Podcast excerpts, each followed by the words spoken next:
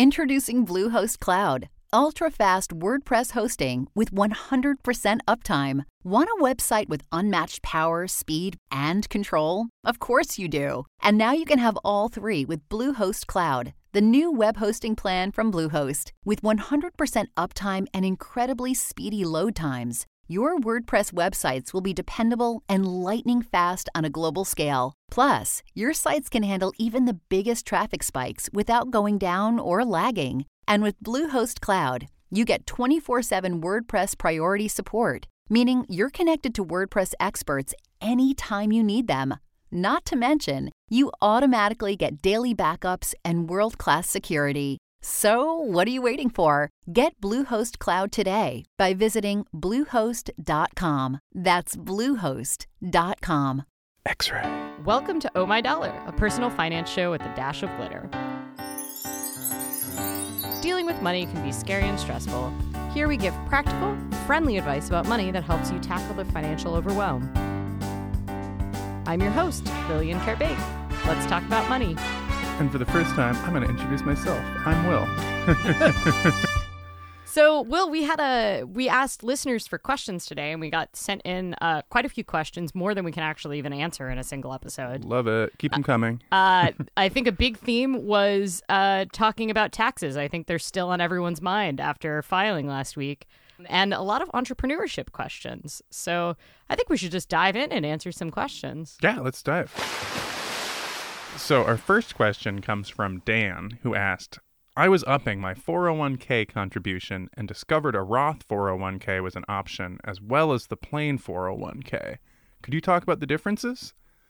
Yeah, Dan. So this is a really good question. Um, I've definitely talked about Roth versus traditional IRAs on the show before, but I don't usually cover Roth 401ks because it's pretty rare to have access to those, but they're becoming more and more common in your 401k package. So, a quick review of the difference between a 401k and an IRA. Um, those are the difference between a 401k and an IRA is how you set it up. So, an IRA is an individual retirement account, and that means that you set it up on your own and you contribute to it on your own. A 401k has to come through your employer. So, what a Roth is, is kind of the difference between Roth and traditional in both the cases of the 401k and the IRA is the way they get treated taxably. Generally, when we talk about a 401k, we talk about how it's pre tax money, which means that you pay less out of your paycheck to save more. So essentially, if you put aside $100 out of your paycheck in the 401k, you only see $75 come out of your paycheck because that 25% that you might normally pay in taxes, uh, you're not paying. And so the great part about a traditional 401k is it lowers the total amount of taxable income you have. So it can be really good if you're close to qualifying for the savers credit, which we've talked about in mm-hmm. another show. And it can be particularly great if you're in a tax bracket where you really do want to lower the total amount of taxes you're paying. Generally, the rule of thumb is that you want to prefer a Roth type style, which Roth means that you're paying, you're saving that money after you've already paid taxes on it. Okay, so everything everything with Roth is So, what Roth means essentially is that you already pay taxes on the money and then you put it away, but then you don't pay any taxes when you pull it out. A traditional, either IRA or 401k, means that you don't pay any taxes on it when you put it away, which means you get to put more money away than you would after taxes. However, you'll pay taxes at the time that you withdraw it. Mm-hmm. So, generally, it's kind of a a future prediction exercise. If you think you're going to be in a higher tax bracket at the time that you pull it out, then you might want to do Roth because if you have a low tax bracket now, you're not going to pay that much taxes on it and then it grows tax free. and you won't have to pay extra taxes on your big pile of cash in 50 years. Exactly. Was Roth a person? This is getting off topic. Yes, Roth was a person. Uh, Roth, I believe, is a congressperson. Huh. Rob Uh, Roth. was- I like how that sounds. I, I was going to say we automatically assume that it's a dude because it's a congressman. Uh, so one of the things to know about Roth versus traditional 401k is that the contribution limit is still the same for both of them combined. So if you want to kind of split the difference and do part of your contributions as traditional and part of your contributions as Roth, you still have a maximum you contribute can contribute, which is eighteen thousand dollars. Total, not per account. Yes, not per account. That is total. Another thing to know is if your employer matches your contributions. So remember how we've talked about before. If you're getting a match on your contributions, You should max that out. you should max that out because it's free money. It's essentially a raise. Mm-hmm. The contributions that your employer makes to your 401k can never be treated as Roth. So they're always going to be pre tax contributions. They will be traditional. But it doesn't matter. You can still get your Roth contributions to your 401k matched with a traditional match. Okay. They'll all go in the same account. Essentially, they'll just be treated differently under taxes. Here's the main thing I should emphasize saving for retirement is more important than stressing out about the tax treatment. It's really hard to predict what future tax rates are going to be. Yeah. So if you're in your 20s, you know, pick one. I, it's more important to me that you're saving for retirement than you're stressing out about future tax right. scenarios. You're saying just do it and don't get hung up on those details. Yeah, don't get hung up on that. I will say traditional 401k is great if you're trying to lower your tax burden. And if you're already in a pretty low tax bracket, if you're in the 15 or the, you know, 18% tax bracket, then Roth is usually great because it grows tax free and um, hopefully your income goes up over your career. And so you'll be paying a higher tax rate uh, in the future What's the plan? it's hard because you have to kind of predict politics too, right? Like, are our taxes going to go up? Are we going to become a socialist, socialist, you know, mecca and have fifty percent taxes, or are we going? To, are we going to continue to have Trump esque, you know, policies and we're going to lower the tax rate? It's it's hard to know um, if you're really far out. It's pretty easy to run the numbers. There's a bunch of calculators for this. Once again, the main thing is save for retirement. Don't freak out about the tax treatment because you can't predict the future. Do one of those, Dan. Yeah, do one of them. and also congrats congrats on upping your uh 401k contributions. I'm glad to hear that. So our next caller, our next questioner, our next person is Max, who asks, I'm considering quitting my job and switching to freelance for the first time. If I want to freelance, what kind of expenses and taxes should I expect, and what sort of things, like bank accounts and systems, should I set up? How should I decide if I can make the transition, and what should be my goals for finances? Oh, this is a great question. And I feel like I'm in a great position to answer that because I uh moved to being mostly freelance. You uh, could you could have been Max. Yeah, I, I essentially was Max about a year ago. Um, so the first thing I recommend is get to the point where you have an emergency fund, and I love to see a six month emergency fund before you take the leap. Um, eight month is even better. Um, I had I had two I had a two years worth of savings saved up before I took the leap, but I wasn't going pure freelance. I was also kind of starting a business that's more more than freelance, so I needed more buffer. You should be aware of what your startup costs are going to be. So if you're currently freelancing, let's say you're a graphic designer, right? So let's say you're a graphic designer, so you don't have a ton of tools of the trade. You have a you, you need a computer, you need nice software, but uh, you don't need a espresso maker because you're opening a coffee shop, right? You have Yeah, yeah, no industrial robots, no Exactly. Um, so I want you to make sure that you're able to pay for things that your work might currently be paying for that you are going to need in order to set up your own shop. A lot of people kind of underestimate this when they're starting a business. They kind of forget that, like, oh crap, my $3,000 laptop is provided by my employer. Um, be aware of what the tools of your trade that you need for a, a successful freelance business and make sure you have that saved up to buy it. You also should prepare yourself to be paying a lot more taxes.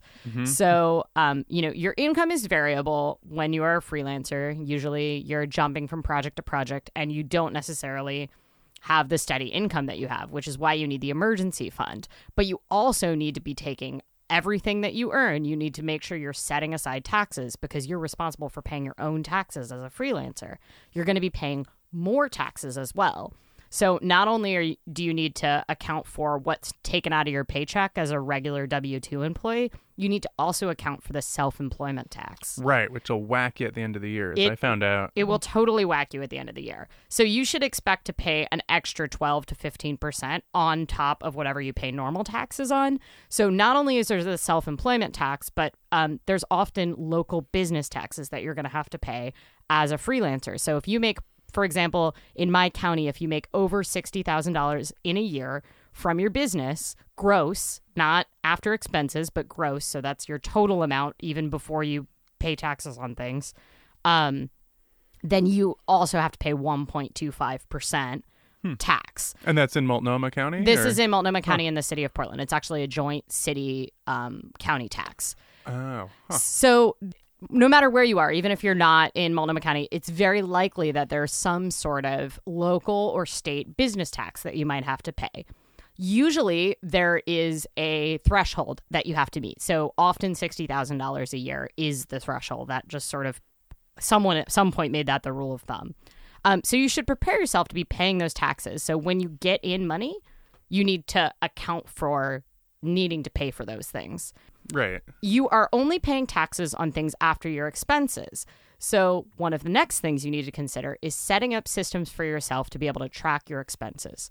First recommendation I have is even if you're a freelancer, even though it kind of feels like you're just self employed and that, you know, whatever, it's just the same as having a job, only less stability, mm-hmm. you are a business. You are treated like a business by the government. And so you need a business checking account. Usually, to set up a business account, you need to have either what is called an EIN, which is a taxpayer number similar to a social security number, but for your business. An EIN. Okay, what does that stand for? EIN stands for Employer Identification Number. And it's essentially the main reason you would want to have it is it protects you from having to put your social security number on a bunch of forms for your business. So it's kind of like a, a nice threshold for you. And usually you need it to qualify for a bunch of things that you might need for your business. For example, a checking account. Having the business checking account doesn't necessarily mean that you need to incorporate. You can set one up for your business, even if you're just going to be a sole proprietorship, just means just you, right? You're just a freelancer. Gotcha. Um, but having that EIN, it costs like it costs nothing to set up on the IRS. If you Google around, there are sites that will try to charge you, but you can literally get one for free from from the IRS. They want you to pay your taxes, so they want to make it easy. Yep. But you can choose to incorporate with what is called a DBA or a doing business as, which is essentially just giving yourself a business name. And your business name, you don't need a DBA if your business name contains your full name. So if I was Lillian Karabaic, Lillian Karabaic, you know, Incorporated can't use incorporated Oh. because technically you need to be a corporation. But if I was li- enterprises, limited enterprises, any of those things, unlimited. yeah, it has to be your full name technically though. So if you want to just use your last name, you actually can't. You need a DBA. Huh. A lot of people kind of skate this, but this is the legal definition. Um, but usually for just a couple more dollars than setting up a DBA, you can set up an LLC, which is a limited liability corporation. It sounds a lot scarier than it really is. um, it's essentially just a business entity for you. It doesn't actually, a lot of people believe that it limits their liability because of the name. It doesn't really protect you very much. If someone wants to sue you, they're going to sue you as an individual just the same as they sue your LLC. So don't necessarily believe that it's protecting you, but it does give you slightly more credibility as a business, but it also gives you um, occasionally access to some sorts of things that you might want, like a business credit card or things like that. It does give you a, a small degree of protection, but not, not not really that, that's not really its entire purpose here. Yeah, and you don't need to file separate taxes for it. So a lot of people get really freaked out and they're like, "Oh, I don't want to do business because then I'm going to have to do business taxes." If it's a single member LLC, it's just the same essentially as being a sole proprietor. It's done as part of your regular taxes. Um, it doesn't save you any money on taxes. It just sort of protects you and makes it easier for you to set up some of your systems. So we've gotten to the point where we've covered you need to plan for your taxes, you need to have an emergency fund in place. I want you to set up some sort of legal entity for your business, which mm-hmm. could be as simple as a business checking account if you're going to use your full name, but otherwise could be a DBA or an LLC. Usually cost about a hundred bucks to put together an LLC. It's very cheap. You do it at the state level, so whatever state you're going to primarily That's operate with whom you register your Exactly. LLC. Okay. And then I really want to emphasize that setting up an accounting system from day one is really important when you make the jump to freelancer. And that's because you suddenly have tons of expenses that you can deduct, right? You can deduct anything that's business expenses and you won't need to pay taxes on those because that's a cost of doing business right. to you. But you need those all itemized, I imagine. You do need them all itemized. And it turns out a lot of people think that they're going to just go back and go through a shoebox of receipts at the end of the year, uh, or they don't keep receipts at all. And they're like, oh, I'll just look through my email and figure out what I spent. Just set up an accounting system. Make it easy on yourself. It gives you a really clear idea of how much you need to save for taxes. There's a lot of things that you can tax deduct. That laptop that you might buy, you can tax deduct. Um, so essentially, that means if you buy a three thousand dollar laptop, the first three thousand dollars your business makes won't be taxed because you're using business profits to, To- to buy cover a that. business expense. Exactly. There's a couple websites I recommend that help walk you through. One, IRS.gov is actually pretty amazing for walking you through what you can deduct. Um, and it's not as scary as it sounds. It's it, it's actually a pretty great website for freelancers. Um, also, freelancetaxation.com is I found very helpful. It's literally just a list based on types of businesses of what you can consider tax deductible. It's set up by a CPA. It's just it's totally Hmm. So it's free. just things that are considered to be legitimate expenses. Yeah, yeah, and it's you know it's helpful to see that all spelled out because you might not even think of some things like oh my to do list application that I pay thirty bucks a year for. Oh, that's actually tax deductible. Things like that. Um, and uh the what? Where am I? Oh God. Oh, Uh, Roth IRA. Oh yeah, another website that's helpful for this is called carefulcents.com and um, that is explicitly about managing money as a freelancer. So I've I found both of those very helpful. So you've got your business checking account set up. Wasn't painful. You know, you can find one that's totally free. Um, you've got some sort of accounting system set up. Uh, QuickBooks Online is a very common one that a lot of people use. You can also go for something like FreshBooks, which has integrated invoicing. As you will discover in a freelancer, getting people to actually pay your invoices is about the most annoying part of it, chasing them down. You should understand that as a freelancer, a bunch of your job now is managing your job as a freelancer. So if you are a graphic designer who just loves designing, there is a lot of reasons why being a freelancer might not be the best move for you if you literally never want to deal with admin because you are now going to you own a business now, right? If you become a freelancer. Right, you're dealing with the scheduling and the finances and, and the yeah, collections. and, and invoicing net 30 and l- doing sales and looking for clients. custodial work. Exactly. Yeah. All of those things. I mean, being a freelancer is also amazing. I'm not going to, like, there are a lot of advantages to it, but you should recognize that a bunch of your job now is just managing your job. The last and very, very important thing is understand that you now need to buy your own health insurance. So if you have health insurance provided through work, um, I want you to realize that you're going to have to start paying for it. The great part is it's totally tax deductible. Um, a lot of people have no idea how much their health insurance costs. They just like if they get it through work, they just have no idea. You know, maybe maybe some of it they pay for, maybe the employer pays for all of it. What you can do is you can go log on to healthcare.gov and you can do research on how much it was is going to cost you for a plan. Um, and you know you can walk yourself through kind of what it's going to cost. It varies wildly by region, and it goes up as you get older and if you have dependents. But you should plan for having to cover your health insurance, and I want to make sure that you have that money in an emergency fund to pay that health insurance as you get your business started because mm-hmm. I don't want you to end up in the situation where you go without health insurance to save a buck. So, so kind of what I'm hearing overall is that before you quit your job and switch to freelance, you should batten down the hatches and make sure there's not any surprises. Make sure there's no surprises. I mean, there's going to be plenty of surprises, Right. right? Because you're a freelancer, so you're trying to control what you can control. Yeah, take And- care of the known unknown. Yeah, exactly. And the answer to that is normally save a lot of money. Get yourself get yourself prepared really to make that jump. Yeah, good luck on the jump. I hope you can make it happen. Yeah, report back. Heather wrote in and said, I'm a small one person LLC business who did really well last year, but I had to pay a bunch in taxes. My accountant mentioned the possibility of it being advantageous to incorporate at some point. How do I know when is the right time to do this? Yay, taxes. They pave our roads.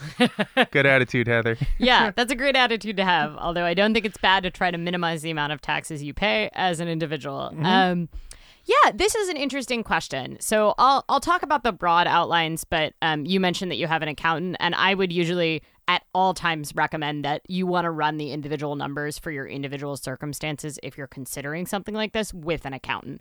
And that's just because I can't if I don't know your individual numbers, I'm not going to be able to necessarily tell you what makes the most sense. So you know more about your business than I do, and an accountant is actually a very helpful person to talk to in this situation. So what what is incorporation exactly? So, um, the type of corporation that Heather is mentioning here is an S corporation, and that's different than a C corp. A C corp is these corporations that are people, right? Yep. these are separate Okay. entities from their owners. So a C corp is like the classic corporation how I think about that it, you like think about like when you Exxon yeah or- yeah uh-huh. exactly when you think of those big logos that you could recognize anywhere those corporations are c corporations and um, that's not what we're talking about here what we're talking about is what is called a pass-through entity and a pass-through entity is a a corporation or a business, like something like a realty trust. Donald Trump has a lot of these. Um, but these are things that are seen kind of similar to the owner, but they're special entities meant essentially for the tax advantages.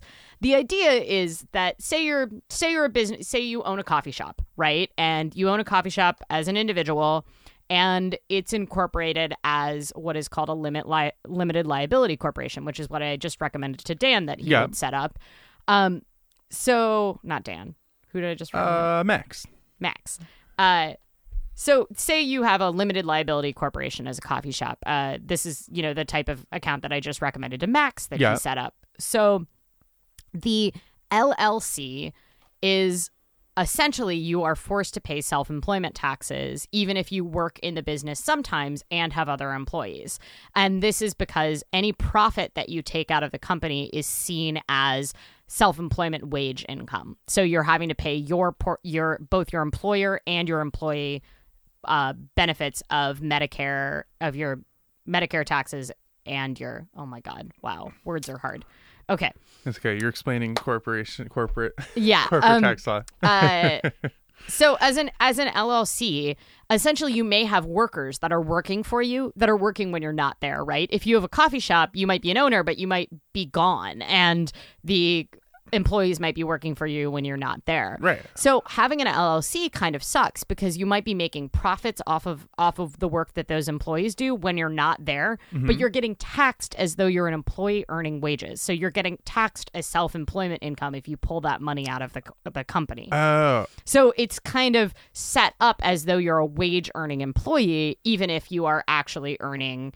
Uh, you're earning a, what is called a margin off your employees doing work when you're not there, right? So the idea is that you shouldn't. The idea of incorporating as something other than an LLC with a pass through entity is that you want to be in the kind of situation where if you've got other people working for you, if you've got assets doing work for you when you're not actually doing a wage transaction, then you should be paying lower taxes on it. I see. Okay. So that I, this is people often encounter these when they're doing real estate. Um, but let's say in Heather's example, so she she works in some sort of job. Let's say she's a user experience designer. sure. So, a user experience designer, the main thing that you need to consider when you're trying to decide if you want to incorporate and and not have to pay the taxes on some of your wages um, at the self-employment level is that the first thing you need to know is that you need to be making enough where you are paying yourself what is called a market level salary first. Okay. So if she's a user experience designer, let's say a reasonable market level salary might be 50k a year, right? So Sure. that like that's it's feasible. Theoretically, you could maybe be making a lot more, you could be making less, but that is a justifiable market level salary. Okay. So let's say that she actually pulled in $100,000 last year. She had some contractors, she, you know, hired some work out to other people, and she made $100,000 in her business. Um, if she's an LLC, every single one of those dollars is going to get taxed as self-employment income as but if she has a pass-through entity which is something called one in this case it would be something called an s corp which is different than a it's a shareholder corp which is different from a corporation like a c corp Right. um, so the great part about the S corp, Heather, is that you would be able to take what is your market level salary, so as a regular employee, as though you're taking a wage. So the company would pay your portion of this of your taxes, and you would pay your portion of the taxes. So it's similar to a self employment tax because essentially, self employment tax is that you're paying both halves. And you would be doing that anyway because your business would be paying half and you'd be paying half. Okay, so in this time you're not really doubling up like that. You're with not- the S corp. Well, you you are still doubling up for that first 50k. So the first 50k you're paying yourself as though you are an employee. And you can also pay other employees just the same, right? You know, Yep, you'd be yep. paying the employer portion. Okay, so Um, the ul- ultimate deciding factor then in when the right moment to incorporate is going to be You- have have a lot to do with the cash flow or her- her exactly. It has expenses. everything to do with your income. So you need to be making enough where you're making more than your market level salary plus the extra expenses that you're going to incur as an incur as an S corp. So as an S corporation, you're going to have to cover some expenses that you don't have to in a single member LLC like workers comp and stuff like that. Like you don't do workers comp for a single member LLC because if you get injured on the job, you're your own boss, right? Right. So that that's but you do have to do that with an S corp. So there's there's small expenses plus S corps are more you need to file business taxes. So you've got the additional expense of your CPA is going to have to pay to file two tax returns for you. Remember I mentioned with the mm-hmm. LLC you only have to file one if it's single member. So she should probably just have her accountant run those numbers and take a peek at what looks better. Yeah, I mean, so for the sake of simplicity, let me kind of walk you through kind of where the numbers would be. So if she makes $100,000 of net profits and she pays herself 50K of a reasonable salary, the IRS is mm-hmm. very clear that you need to be paying yourself a reasonable salary. You can't pay yourself a tiny amount and then take the rest out. So then the rest of that you could pay yourself in non taxable dividends. And the dividends are taxed only at a very much lower rate because it's a pass through. So the 50k that you you could take out in a salary and then say you could pay yourself $25,000 of dividends. So this is why it's called a shareholder corporation. Exactly, because you're And paying. you are the shareholder. You are the shareholder. You can actually have up to hundred shareholders um, for an S corporation. Um, so, say you had a minority stakeholder, you had someone that's like one percent or 2 percent. Um, you would also have to pay them dividends. So the disadvantage of incorporating as an S corp if you do have another shareholder is that any money you have to take out has to be equally distributed based on the number of shares that someone has. So if you took out $10,000 and you had a 1% shareholder, they would need to get 100 of those dollars. Does that Huh. make sense? Yeah, yeah, yeah. Yeah, so it's equal to the amount. Um, but Heather's example, she'd be a single member LLC. So if she took out these non taxable dividends of $25,000, the tax, the total tax that she would pay would be $7,650. So essentially, she's saving over $4,000 in taxes in this scenario, which would more than make up for the extra expenses that she'd have to pay for workers' comp insurance and professional fees for incorporating and stuff like I this. see. Um, it's totally a thing where the CPA should run the numbers. My other recommendation is pay for a lawyer's time if you're going to set up an S corp because it's actually pretty complicated to incorporate. And I'm sure it's something you want to do right the first time. Yes, exactly. Um, DIYing it could end up biting you in the butt later. Um, I want you to, if you're in a situation where you are considering this, if last year was a really good year, but it was a rare, really good year, you might not want to add complexity to your business if you think it's unlikely that you're going to see that kind of income again. Um, because S corp is forever until you decide to convert back to an LLC, which costs money in both situations, right? Okay, so it's not okay. you can't just choose it for a tax year and then go back. Um, and so, like, say you know, say you're a writer who sold a book one year and you had a ton of money in one year, but then the next year you're gonna make five thousand dollars off blog posts and no money at all. okay. um, huh. So they know- want you to they want you to stick consistently within a specific Yeah, I mean, it's not that. I don't know if they care if you do that, but it's going to cost money and lawyers' fees to switch back and forth, and so you wouldn't necessarily you don't you don't just get to pick and choose in an individual. Your, Okay. your corporation is incorporated the way you incorporate Okay, it. so no, and- that's good advice. So so make make make make make sure you know what you're doing and do it the right way. and make sure that you're making enough where you've got a market salary and dividends. Um, the other really great thing about pass through entities is that you can deduct business losses in years other than when they occur. So um, if you've got a lot of startup costs, with an S corp, you can kind of carry that expense over. That's Oh, what we saw that Donald Trump year. was able to do, right? He had this Oh, massive right. business loss, and so he was able to like carry that amount over to many many years in taxes. So if for some reason say you're constructing a building for your business or something like that and you're going to have a year where you have really massive losses, you may be in a situation where an S corp makes sense because you can continue to deduct those costs uh, costs over many tax years. I see. Um, I mean, it's probably unlikely that Heather, as a single member LLC, is in that position, but um, Right. that would be one of the other reasons. No, but that's that that that's a much more interesting topic than I would have expected. Uh, our last question today is from Carrie, and Carrie asks, "How do you budget during big life transitions? What are some tips for when your routine is out of the ordinary, so that budget category spending gets all wonky and out of balance?" This is a really good question, Carrie. Um, especially because we were just talking about possibly starting a business and you know all the expenses that go into that. Um, moving is another great example. So one of the things that I want you to understand is that the budget is a living document, and so it's really important to understand that the budget is meant for where you're at at that moment. Um, I don't want you to get too stressed out about the budget being a perfect template that has to look the same from month to month. So the first thing is to like give yourself some grace. Like the goal of a budget is so that you can roll with the punches, right? The goal of the budget is so that you can be prepared for these big, unexpected, kind of wonky life circumstances. Um, let's take the example of like I, you know, a couple years back, I moved to Germany for six months. So everything about my life just totally changed. I had a lot of startup expenses with like, you know, renting a flat in a new Get in there, I imagine. Having enough of a buffer that I could handle the fact that it's much harder to find a job when I'm living in a foreign country. Um, you know, all all sorts of things like having to get a new phone that could take a German SIM card. Um, and there's just there's just a lot of expenses.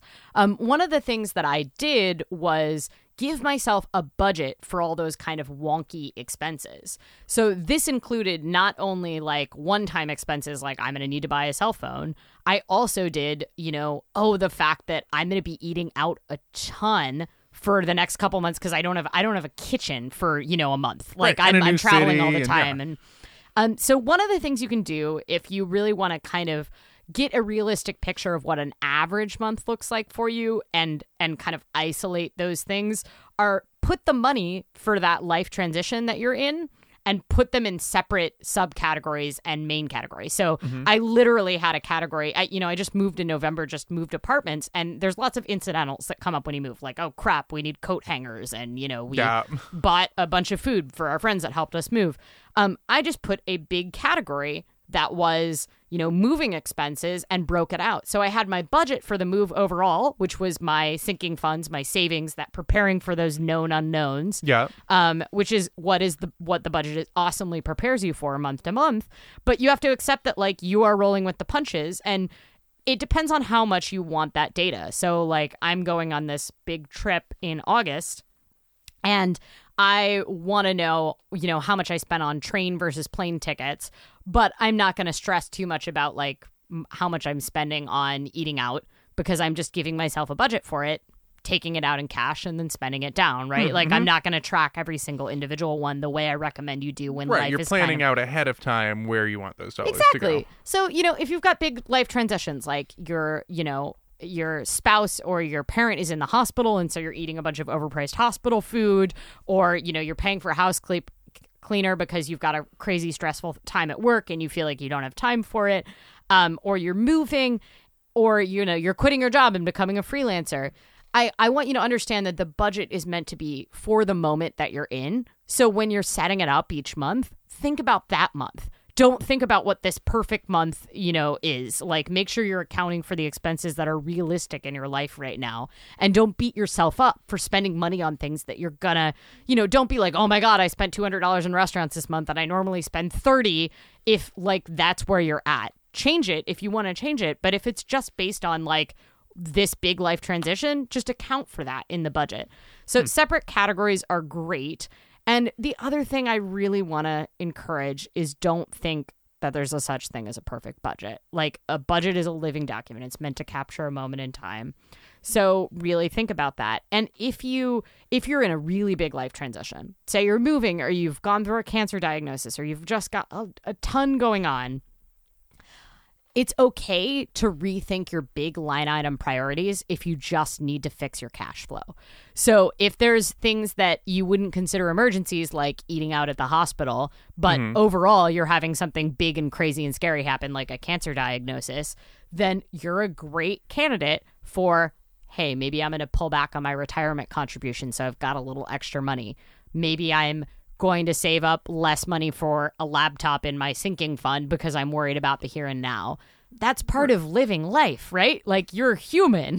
though, uh, though, in, though, in all those cases, it sounds like having a good budget would help with your flexibility in those instances. It, exactly. Like a budget lets you, the great part about in big life circumstances, ones that are very costly, um, is that it's really great to have the budget so that you can see where you can cut. You can you can actually the budget gives you the information about like, well, okay, maybe my priorities have changed, you know? Like right. maybe this month I'm spending almost no money on groceries and I'm putting my whole grocery budget in my like fast food category because that's just where I'm at right now. I'm on a road trip or yep, something yep. like that. Um, and you know, so the, I think the big thing is to understand that it's less important to keep this data pure. I don't want you to stress out about like, oh my god, my dining category is going to be wrong, and then my averages are going to be off. I totally get that because I love data. Um, but it's more important to understand that the budget is a tool for living your life. It's not supposed to be running your life. Gotcha. Yeah and and that, that that seems to be one thing you've been consistently saying about budgets as as a as a tool for for helping you get that economic freedom rather than something to to take it yeah it's not meant to make you miserable the budget isn't supposed to be make make you miserable you're not supposed to be a slave to the budget the budget is supposed to be an awesome tool in helping you feel great about your money and feel like you're on top of your money cool I always like to end on budgets, as you know, because mm-hmm. I think they're the most important. So I think that wraps our show for today. Yeah. Our producer is Will Romy, and our intro music is by Aaron Parecki. And I'm Lillian Karabaic, your personal finance educator and host. Thanks for listening, and till next time, remember to manage your money so it doesn't manage you. Oh My Dollar is now a weekly podcast, so you don't need to wake up at 7:30 a.m. to hear the show. Check us out on iTunes, Overcast, or wherever you get your podcasts. And leave a review. It helps other people find the show.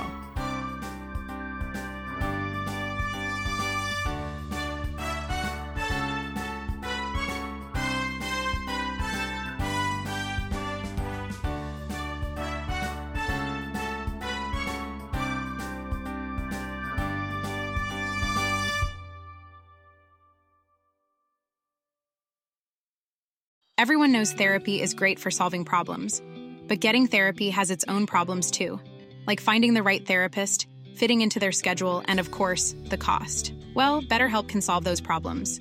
It's totally online and built around your schedule. It's surprisingly affordable too. Connect with a credentialed therapist by phone, video, or online chat, all from the comfort of your home. Visit betterhelp.com to learn more and save 10% on your first month. That's BetterHelp H E L P.